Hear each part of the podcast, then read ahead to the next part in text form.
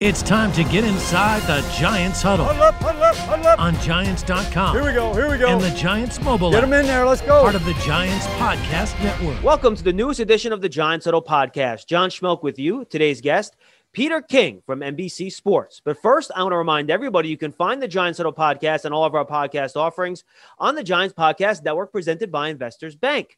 You can find the archive of this show and all of our podcasts at giants.com slash podcast on the Giants mobile app and on all of our favorite podcast platforms.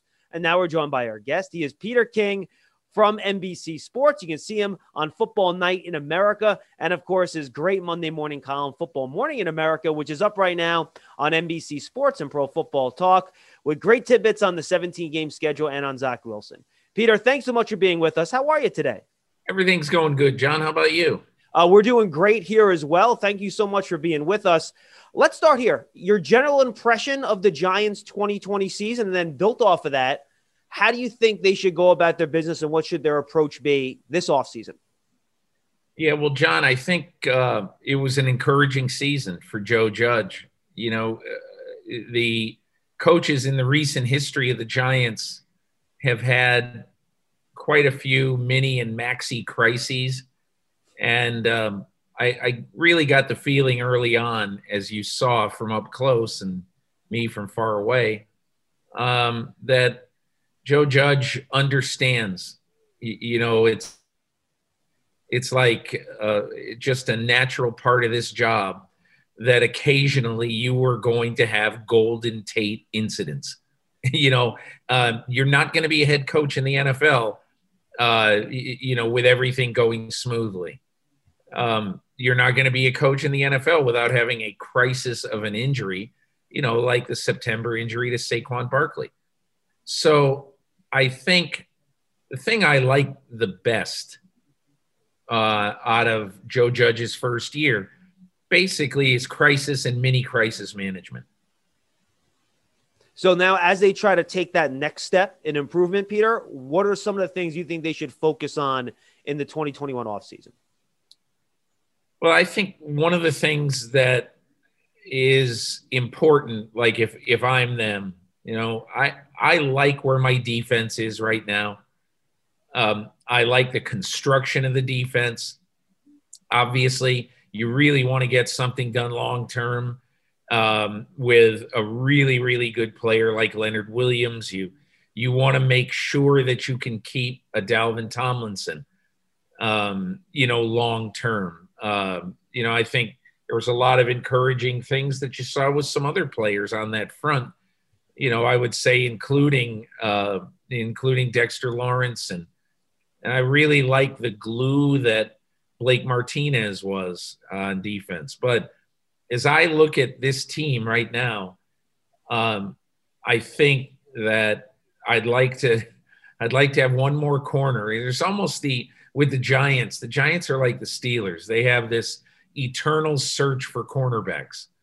And, you know, they've used a lot of good high draft choices, you know, on cornerbacks. Um, and so, you know, I think you have to basically determine right away.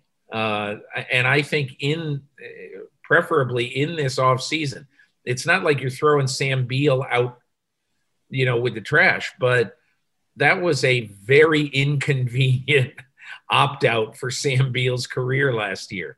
You know, he needed to be in to, to basically stake his claim on this team long-term. So I, I think, you know, as far as the draft and free agency goes, I would really want to get one more corner that you would mentally say to yourself, that can be a starting corner. Now you I think, men- I'm sorry, Peter. You mentioned Dalvin. No, I w- and I was just going to say, and yeah. most of the rest of the fixes, in my opinion, I w- I would focus on the offense this offseason. Yeah, and it's funny. That's exactly what I was going to ask you, right? So we know about the salary cap. We could talk more about that. There's limited funds out there and flexibility to do multiple things. The strength of their team was the defense. So how do they manage now trying to help out Daniel Jones on the offensive side, whether it's with protection or with weapons, versus trying to bring back two of those big pieces on the defensive line, like Williams, who was their best pass rusher, and Dalvin Tomlinson, who was their man of the year? person that they put into the league for the award and hasn't missed a game in four years and is such a good guy against the run? I mean, I think those two guys are musts. I just, I think that if, if you are, and the Giants, obviously they don't have a lot of, a lot of money. Um, I think what, what that would mean to me is that I am looking uh, to the draft to fix my problems, you know, on the offensive side of the ball. You know, is there a chance that either Ja'Marr Chase uh, or DeVonta Smith, DeVonta Smith is going to be available at number eleven? Maybe not. Do you, do you think that Jaylen Waddle, um, after, uh, you know, sort of a checkered last season, obviously, uh, at Alabama, do you think that Jaylen Waddle is worthy of the eleventh pick in the draft? I, I mean, look, I'm not a huge college football watcher, um, and I'm just getting into the draft. This is right about the time every year where I start sort of plunging into the draft. But Jaylen Waddle, probably, probably the third best uh, receiver in this draft. And to me, I would look at at making absolutely sure that uh, if Jaylen Waddle, one of the receivers, or maybe Kyle Pitts, who obviously is the tight end from, from Florida, who has gotten so many people excited um, about perhaps, John, one of the most hybrid players to come out in a draft in a long time. He's sort of this year's Isaiah Simmons in some way, um, on the other side of the ball. Is there a chance, Peter, in free agency that either Tomlinson or Leonard Williams aren't on the top of their respective markets? Obviously they're, you know, one's a pass rusher, one's not. So they're going to be on different levels financially, but will the cap issues that a lot of teams have, might the Giants be able to get one of those guys on a, on a one-year deal where then you pay him next year? Or do you think they're going to have to really pony up long-term big money for both those guys? You know, the unfortunate thing is, you know, John, you've got to, I think almost you have to have a conversation with both of them. And you have to be able to say to them, look, you know, you guys are the absolute keys to our defensive front. We're not going to be as good without you. We want to keep both of you long-term. But right now, we really can probably pay only one. Um, and so the thing we want to do is we want to make sure that we have a long-term future with you, and let's try to work out how that can happen. Um, and, you know, that is the difficulty about this time of year, particularly with the cap. Um, probably in the it's going to be in the one eighty to one eighty-five range. And so I think it really becomes a balancing act, um, you know, for Dave Gettleman and his cap team to be able to find a way to try to make both of those guys happy enough so that they'll both stay. In terms of the wide receiver market, Peter, if the Giants decide to go that way to find the playmaker, how many of these guys at the top are even going to get the free agency? Yeah. And which guys do you think will get that franchise tag by the time that deadline hits? If you ask me my gut feeling, I think Chris Godwin is going to be on the market, mm. uh, the Tampa Bay wide receiver. The reason is that Tampa Bay can't pay everybody. And at this point in their, uh, in their construction period, at this point, they basically have to have Shaq Barrett back. And, and again, even if they get Shaq Barrett signed to a long-term deal, I think he's their most valuable free agent. Even if they get Shaq Barrett signed to a long-term deal, can you afford basically a nineteen million dollars average for, though, for both of those two players, or nineteen, twenty, whatever the number is? So just my feeling that probably the best receiver who will actually hit the market is going to be Godwin. Now, um, I just I don't think Allen Robinson's going to hit the market. Um, I think Chicago is going to either pay him or franchise him. There's a, been a lot of discussion in Chicago recently that Allen Robinson would be a very unhappy franchised player. So, you know, we'll see what happens there, but my gut feeling is Godwin will be the best guy. Interesting. When you mentioned this with the cap, these T V deals, it sounds like they might start going down, Peter. Could that pump the cap up a little bit more, or no matter what happens, are we looking at that, you think, one eighty to one eighty-five? Yeah, okay. You know, John, that is a really good question. And, you know, the N F L can make whatever rules it wants to make. They can call the Players Association and say, hey, listen, we're on the verge of uh, signing these deals, which are not taking effect this year. Because remember, John, every one of the T V partners has a television contract that is valid for twenty twenty-one. Now, this is the last year of E S P N. The twenty twenty-two season will be the last year for the rest of the broadcast partners.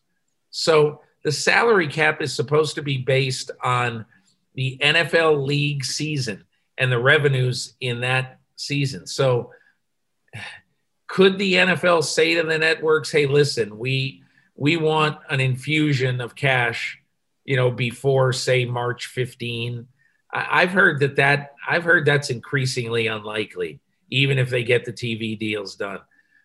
I'm not saying it's impossible. There's, as I said, John, and you've seen this, the N F L tends to be able to do what it wants to do. And I know that there's a lot of teams pressing, please don't make us have a one hundred eighty-five million dollars cap or one hundred eighty million dollars. But I think it's more likely than not that it'll end up in the one eighties.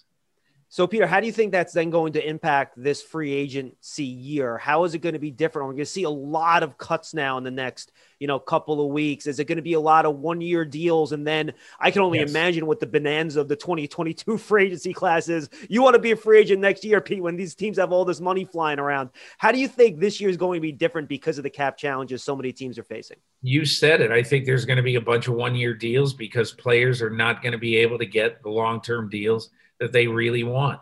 On the other hand, teams that have money, Indianapolis, let's say, Cleveland, New England, um, they could make a big strike. If somebody wants, if someone is convinced that the top of market unfranchised players um, are somebody, are, are people who they really desire, you know, maybe New England solves its longstanding problem at wide receiver and pays Godwin a lot of money.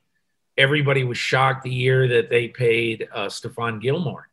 And they said, wow, it's not the Patriot way. Well, Patriots are basically chameleons when it comes to roster building. And so I wouldn't, I wouldn't, uh, uh, I, I wouldn't put anything out of consideration in New England, but I think you're absolutely right. I just think that most teams are going to say to players and to agents, we do not have the money to pay your guy. I was talking to one agent last week who has a lot of players this year, but most of them are not star players.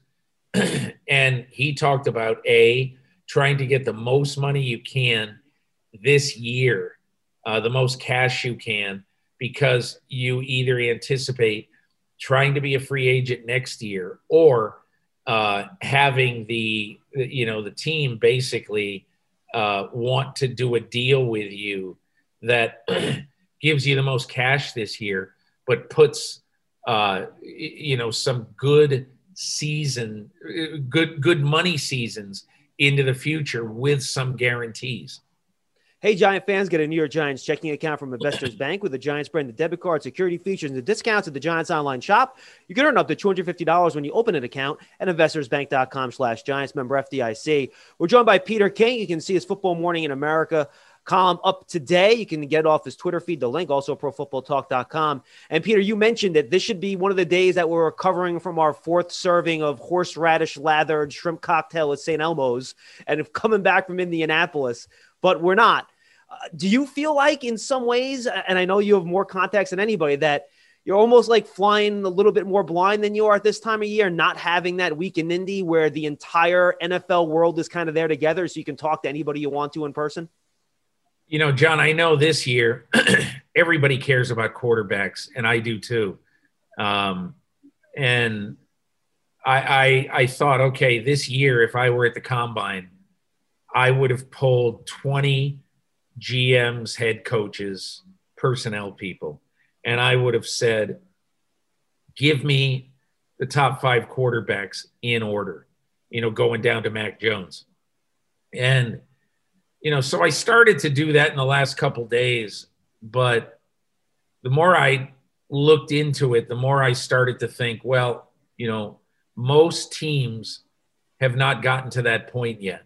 They might have set their boards based on film study only, but they haven't talked to these guys. They don't have a feel for these guys. You know, I did something in my column today about Kyle Wilson, the Brigham Young, or Zach Wilson, excuse me, the Brigham Young quarterback. And Zach Wilson, the problem is, I was telling some people his story over the weekend, and and we're so early in the process, they're saying, oh my God, I didn't know that. Wow. Wow. You know, like, like, you know, Zach Wilson um, driving to see his, his quarterback tutor, John Beck, taking ten hour drives for a weekend to go get two sessions with John Beck all last spring and summer. It, it's, he's got an intense, amazing drive really. But I, I, I said, well, maybe I should put off this polling of N F L people because I'm not sure that they, maybe some of them have made a preliminary board, but they really haven't made those decisions yet. Those are the kind of decisions you start to get a real feel for at the combine, because all these teams that need quarterbacks would have met with all of the quarterbacks, at least for fifteen minutes at the scouting combine. Now they haven't. They're going to have to do it on Zoom, as our world is today, uh, this this spring before the draft. So I just think it's going to be a, a particularly odd offseason. Last year, a lot of it was done virtually too, but N F L teams did have the full combine last year, and that's just not going to happen this year. Peter, just two more questions. You mentioned quarterbacks. What's the next big move that's going to happen in free agency? We've seen the Stafford move, the Wentz move, uh, the Goff move. What's the next, you know, big thing that's going to happen that spurns on free agency? Or are we kind of done right now with, with the big moves at quarterback, with Houston kind of holding their cards close to the vest and free agency now just about two weeks away? I think we're done for a little while. Um, I won't be surprised when everything is done, John, if uh, Teddy Bridgewater is elsewhere, uh, but that's not going to happen until Carolina knows it can uh, that it either drafts somebody or um, that they're able to trade for Deshaun Watson. I think Watson and Wilson, we're going to hit a lull period right now with them because, you know, the Texans, and I wrote it last week, they're not even considering options right now for a trade at that position. So I, I think we've got, as of today, we've got sixty days before the first round of the draft. That really is the next milepost for the Houston Texans and Deshaun Watson. Are we going to see a lot of trade ups for quarterbacks, you think, in the top ten, four, or maybe even five going that early? I would think yes. Uh, I would think the teams that need one, you know, I, as, as somebody, I mean, as I've been trying to project this, you know, I say, hey, what do you think happens to this guy, that guy? The interesting player here really uh, is Mac Jones because, you know, especially I think it was um, I think it was very, very telling that now you're starting to talk to people who come out of the Alabama program, um, you know, who really are talking about Mac Jones in the same sphere or even higher than uh, than Tua Tagovailoa. Wow. So so now you, you start to hear that. You start to see that, uh, you, you know, for instance, um, the at the at the combine, or I'm sorry, at the Senior Bowl this year, uh, how much the Carolina Panthers coaching staff raved about Mac Jones. I think he's the real wild card. I think Zach Wilson's going in the top ten. You know, obviously, Trevor Lawrence is almost certainly going number one. Um, and then, you know, you have a cloudy picture, you know, with Justin Fields, with Trey Lance, with Mac Jones. But uh, Mike Tannenbaum told me last week that he said, I I will bet you uh, what I think he said, I'll bet you a year's supply of, of Starbucks if Mac Jones uh, is still there after the eighth pick in the draft. He thinks that Carolina really loves him. So it's, John, it's going to be an interesting year because the draft is always more fun when quarterbacks are involved and when there's a difference of opinion on quarterbacks and when a lot of teams need quarterbacks. So I think that is what's going to make the draft a lot of fun this year. Yeah, a team like the Giants obviously want the quarterbacks to go, so a better player drops to them. Final question, Peter. Uh, this, I think, is an interesting factor, this whole pre-draft process that I just think is fascinating. Scouts really weren't on campus this year, so you're limited with your information that way. There was a limited number of games. Trey Lance played one game this year, for example. And now – who knows what you can trust with this testing? We've seen some numbers leak out of the Exo stuff over the weekend. I know Mark Dominick ran that. So you would hope that those numbers are real. Pro day numbers, I know everyone's like, oh, the guy's running on concrete. You can't take it seriously. He's running a thirty-nine-yard dash, et cetera. How are these teams going to adjust their evaluation process, especially in terms of the testing numbers here in comparison to what they're able and not able to do in the regular season, to scout these players? How's that going to impact this whole draft process? You know, the one thing I feel pretty sure of is no one is going to take a forty-time done unofficially this postseason, even if it is done, uh, you know, at one of these, uh, like an Exos-type facility. It, it, no one is going to take that as gospel. When it's done in Indianapolis, it's taken as gospel. But no one's going to take it as gospel this year. So they will look at, for instance, the on-campus forty times that the players have had in the last year or two. And they probably, I'm guessing, are going to round them off. You know, if you have a wide receiver who on campus is played, let's say he's played for two years, and on campus has run a four four six and a four four five. And all of a sudden you see him, he ran a four three two. You are going to say, okay, let's let's average those out. Let's say he's whatever. Let's say he's a four four one, okay? And because I just don't think there can be the kind of trust in those kind of numbers. And look, those things are overrated anyway. You ought to be looking at game speed as much as anything else. Um, but I just don't think they are going to take the numbers that are given out this year as gospel. Peter, thank you so much. We really appreciate it. Uh, of course, this Football Morning in America column is up. Anything else, Pete, that you want to tell the folks about that, that you're doing, that you're working on, and, and where they can find your great work? No, that's really about it. I'll have my podcast up this week. I have no idea what I'm doing, but that'll be up on Wednesday at the Peter King podcast. And uh, anyway, it's been great talking to you, John. Great, Peter. Me as well. Thank you so much. All right. All the best to you. That's Peter King from N B C Sports. And again, go check out his Football Morning in America column. It is up. Great stuff on Zach Wilson in there, stuff on the seventeen-game schedule as well. So make sure you go check that out at pro football talk dot com via N B C Sports. For Peter King, I'm John Schmelk. Just a reminder that the John Soto Podcast is part of the Giants Podcast Network, which is presented by Investors Bank. You can find the archive of this show and all of our podcasts at giants.com slash podcast on the Giants mobile app and your favorite podcast platforms. For Peter King, I'm John Schmelk. We'll see you next time on the John Soto Podcast. Stay safe out there, everyone.